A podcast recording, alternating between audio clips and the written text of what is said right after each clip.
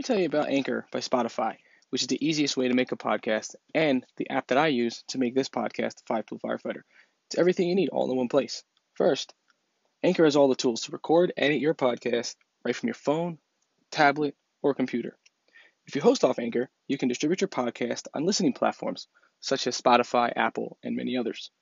Everything you need all in one place. And best of all, it's totally free. If you're interested in starting your own podcast, download the Anchor app or go to anchor.fm to get started.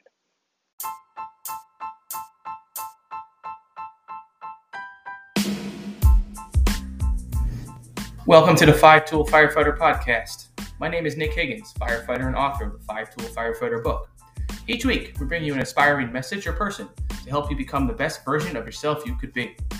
This journey is for the long haul, not the short. Now let's start our journey to becoming the best version of ourselves we could be. Welcome back to another episode of the Five Tool Firefighter Podcast. Today's episode, I'm actually going to talk about in a sense, an article that I posted to my website, the Firehouse Tribune, back in 2020 on preparing to perform. You know, they always said there's that saying. Uh, I've posted it numerous times on my social media, and you, people are posting it all the time. Train how you perform and train accordingly. And that's what I'm saying in a nutshell. And I started thinking about what I'm going to talk about today with preparing to perform and training to perform accordingly. I started thinking about a non fire service example of when I was doing some kickboxing tournaments. And I just remember, you know, I, the first thing I said in my article was, you're only as good as your last call. Well, you're only as good as your last fight, your last game, your last performance of any kind. You're only good as your last one. And that was something that I, I had in my mind was I signed up for a kickboxing fight only a few weeks before which is fine. You know, that's normal. That's what I did the first time. But this time was different. This time it was different because of the fact I was just recovering from bronchitis. I walked into the dojo and they said they're having a tournament and I said I want to sign up. And they said, "Are you sure about it?" You know, I said, "Yeah, I had a good performance last time. Got the award for, you know, best fight of the day and everything else. I won the fight. I'm excited. Let's do it." So I signed up.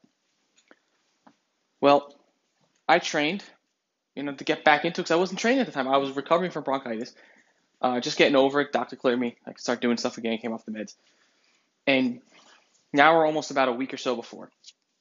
So I started training, started hitting pads, started doing my jump rope, building some some conditioning, started running some laps around the building, and showed up today. Well, I showed up and I completely embarrassed myself. Within one round, I was done. And the reason I was done in one round was I went in there on the height of my last performance. I went in there thinking I was so good in my last performance. There's no reason that can't transcend to the next. And I looked at my opponent across the ring and I said, okay, I can probably beat this guy with my length, with my size, my reach. He's shorter than me, much more stockier man, but I'm pretty sure that I can gain points just by how I have fast hands and a fast reach, and I can land some kicks and punches in there and get the points and build it up that way. Sure, he had the same idea. He has to just come in and dirty box, which is what he did.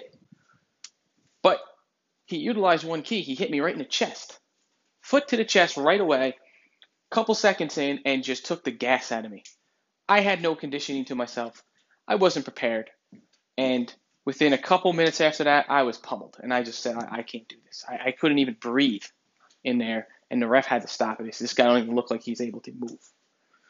The reason I say that is I was going off my last performance, like I said. When you look at the fire service, same thing. We're only as good as our last performance that we've had. And in such, we have to prepare ourselves each and every day to be able to transcend that same performance to the next one and to the next one and to the next one. You might have a good showing at your last fire. You might have a quick knock, a quick vent. Everything went successful. You were in and out of there. You felt good. You went back to the station, cleaned up, said, I feel good. Quick knock. Everything was great. We also forget a lot of factors weather, health, you know, conditions of the, the day, or all, all different things, mindset, are all going to play part. And what you've done between that last fire and this and the next fire. Now, if it's in the same day, it's a different story. But if you're talking about different shifts or on the volunteer side, different days completely, you're talking about something totally different. You're talking about what are you doing between then? Are you sitting in recliners? Are you sitting out watching TV? Or are you training in some kind of way? Not to say you shouldn't relax, but you should, because rest and recovery is vitally important. I'm saying, what are you doing to keep yourself better, keeping yourself sharp? And that's what it means to prepare to perform, train accordingly. You know, I'm on an engine, so I, am going to use utilize this example. Is we see it a lot. You see a lot of times engine companies go to an open field, stretch lines, and flow water. There's also the the other side of it saying, well, that's that's ridiculous. That doesn't do anything. But the, you know, but there's also people right down the middle who are saying, well, it does both. And I'm in I'm in the agreement that it does both. It helps, but it doesn't get you to the next level. It doesn't keep your skills sharp. What it does is, in my opinion, my opinion only, is doing that, it's helping you keep the basics. Pulling the line off, hitting the hydrant, going through the motions.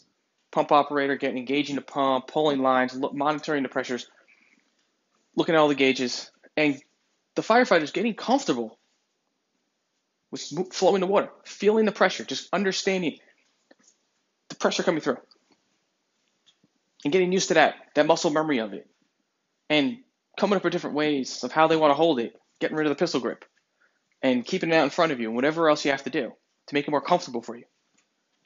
Not here to talk about pistol grip because I don't like it myself, but just getting getting rid of that, getting able to practice those types of things, and trying to go over maybe some tr- some quick troubleshooting of the pump if you need to want to come up with some scenarios for that, and just getting comfortable again practicing hydrants, connections, coupling connections from the hydrant to the to the intake and, and everything else of that sort, and just playing around with different ways, with different lines, and different things of that nature.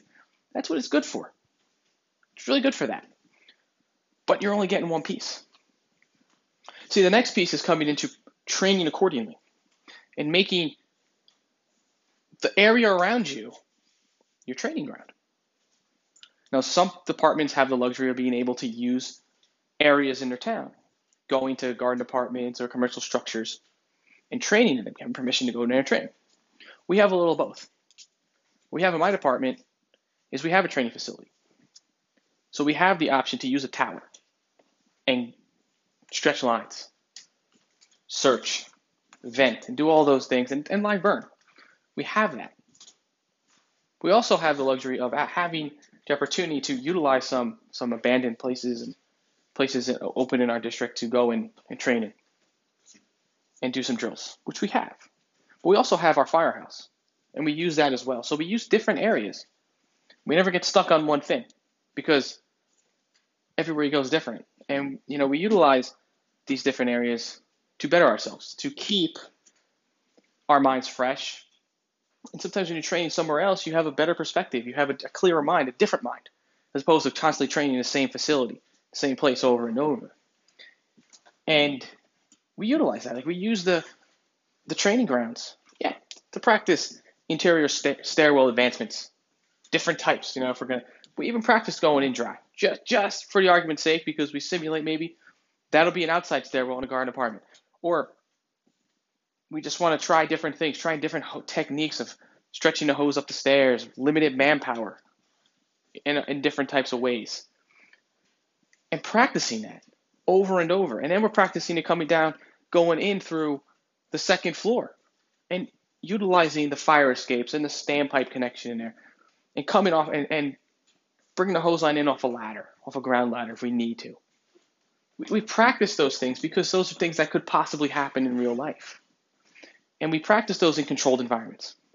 Nothing's going to beat real experiences, but if you haven't actually practiced them or tried them in real life, in, in some type of training evolution, you might not even think to do it in real life because it's something you've never actually con- visibly saw. And in the heat of the moment, you want to make a proactive choice as opposed to a reactive choice. So to be able to train in different capacities with different ways and kind of making scenarios of what of, of ingress and egresses and advancements in and how you're going to do different things. We, we do with a door prop all the time that we have. We try different tools. And I mentioned that one time in one of my other podcasts, trying different tools on, on door props and seeing what works and what doesn't because you just don't know what's going to happen that day. But we also make our firehouse, make one of our bays. In our firehouse, we, we'll turn it into a room. And we'll have firefighters, we'll go search through it. And we'll make it where it's it's low. You have to get almost on your belly. There's no room. And we'll make really tight, narrow hallways and practice that in these in this type of environment. Maybe blacked out, maybe not. And then we'll practice using hose in there, and we'll practice doing searches in there. And we'll think about different ways a search would happen if we came into a scenario of this type of this type of room, this type of setup in a house. Will be an oriented search? Will be a three-man search? Will be the officer stay in the hallway and the firefighter, one firefighter will search each room on the sides? You know, we, we come up with different va- variables. So we've said we've done these things in a training environment. So if it came to real life, we can say, yes, we've experienced this in a training environment. But now we can really see how it works in real life because we've practiced it. Practicing the communication, practicing the incident command structure, practicing moving around with your tools, practicing all different things, air management, building that bond with one another and understanding how everybody operates and thinks and getting on the same page. That's training accordingly. That's training, that's preparing to perform because we're putting ourselves in these situations and we're making everywhere around us our playground, our training ground, and utilizing that. And there are times where we'll record it and watch it. As weird and crazy as that sounds, we will do that. We'll get it on. Someone will bring a one to take out their phone, and they won't even do anything but sit there and record that evolution, just to see how it went, to see what went right, what went wrong. That way, that person can physically see what they might have done wrong. When someone says they might have did something that was not what should have been done, and they can point it out, and you can here it is. We've done that. We also take our old experiences, our old calls we've been on, incidents, and we utilize those. We are in a structure, and this is what happened. We practice that. We'll try to recreate it in some kind of way. We also do is we'll drive around and we'll find houses and, and try to start working on stretches. Maybe we won't pull the lines off there, but we'll set up cones. If the engine stops here, the door is 50 feet. Let's start talking about our stretch. Let's start talking about the, the height, length, and width of the home. And how are we going to make a stretch if it has to get into that that room over there, all the way on the CD corner, Charlie Delta corner? What are we going to do?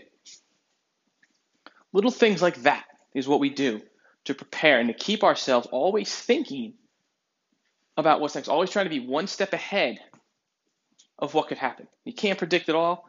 We try to make it so very realistic and very user friendly, if you want to call it that, where everybody can get a chance to try something new, to get on a different part of the job, and rotate assignments.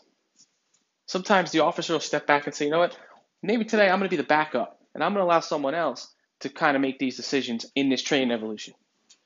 So, in case their day is up and they have to step up, they've kind of run through the motions of it. It's little things like that. It's not always about going into these live burning scenarios and, and doing things. It's before you get there, you have to be able to prepare before you get there. You know, you would hate to go into a into a real fire without having any type of experience of doing any of this stuff. But it also suck if you never trained and then you went into a fire and you didn't know what to do because you didn't train and you went by just what you did yesterday and the day before. But maybe you didn't have a fire for three to six months or longer.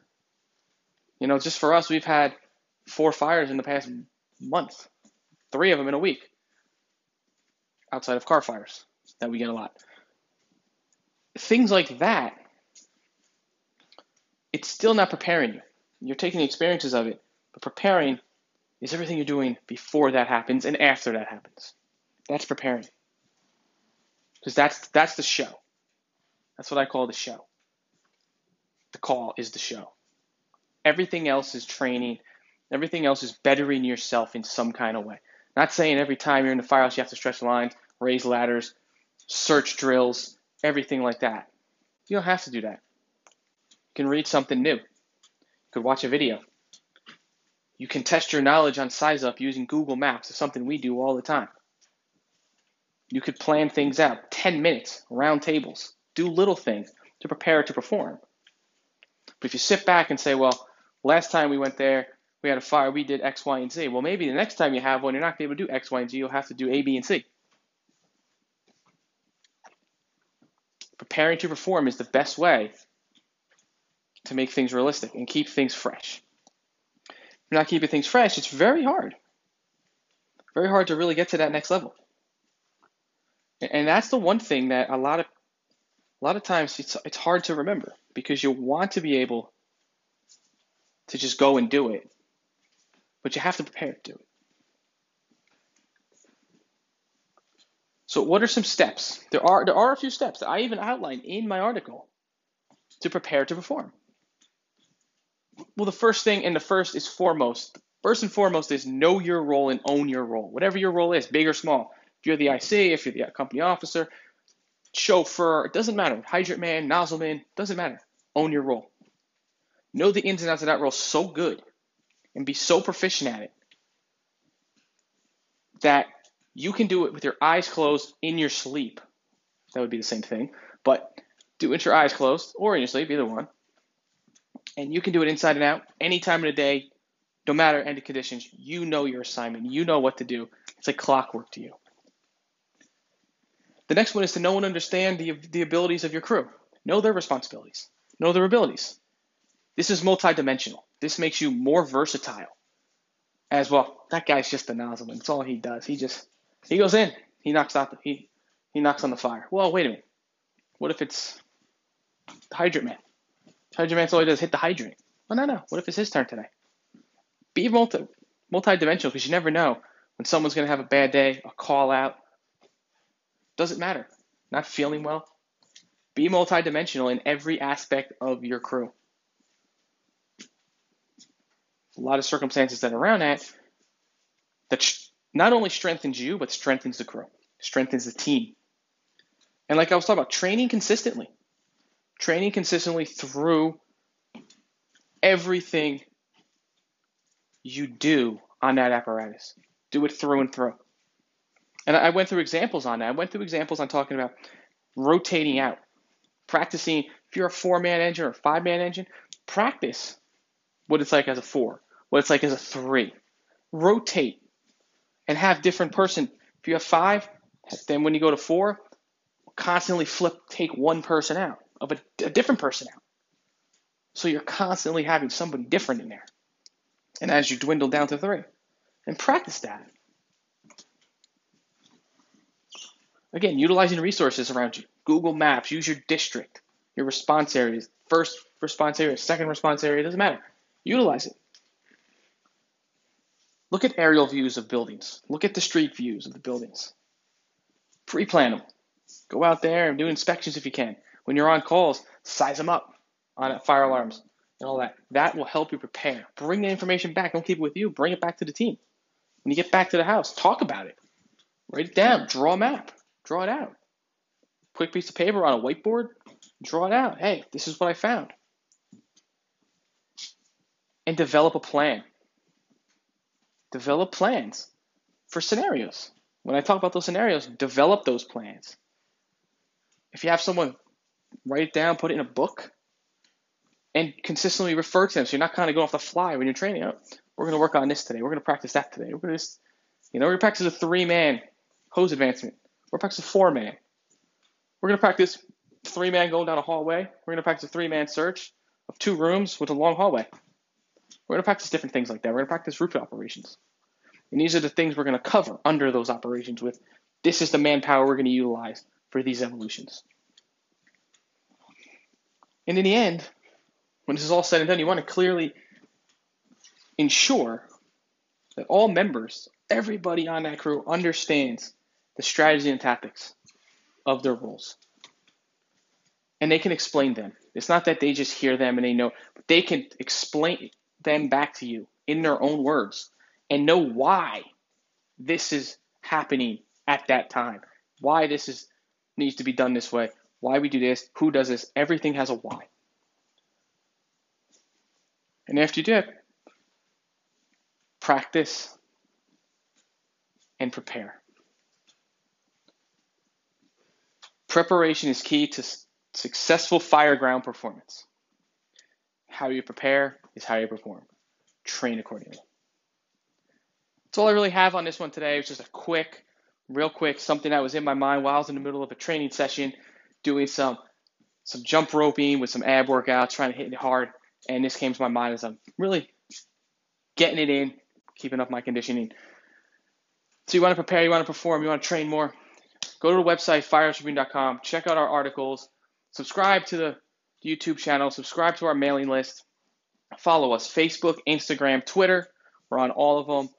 Check out the book, The Five Tool Firefighter Podcast. That's what this, the Five Tool Firefighter, the Five Tool Podcast. That's what this podcast is. It's about the Five Tool Firefighter, becoming well rounded in your life and in the fire service. Get the book at thefiretribune.com, Amazon. It's an ebook and paperback on Amazon. And also, if you really want to keep keep yourself going, go to Origin USA. I talk about all the time. Our friends up in Maine, made in USA products to help you prepare, help you perform, and also look good at the same time. Nutritional supplements, everything's on there from Jocko Fuel, kettlebells, you name it, clothing, all sourced, made in America, no compromise. If you use FH Tribune, 10% off at checkout every single time. Check those out. Get the book. If you want the book from me, you can get it from the website or you can just DM me. I mostly subscribe on, mostly respond quickly on Instagram. So you can DM me and ask me for a couple books. If you want bulk orders, hell, let me know. I'm down for that too. I'll send you a bunch of books for your firefighters, for your new recruits, whatever you want. I'm open. And keep going out there. Keep training. Keep being the vet, best version of yourself that you can possibly be, not just in the fire service, but in life. And until next time, work hard, stay safe, and live inspired.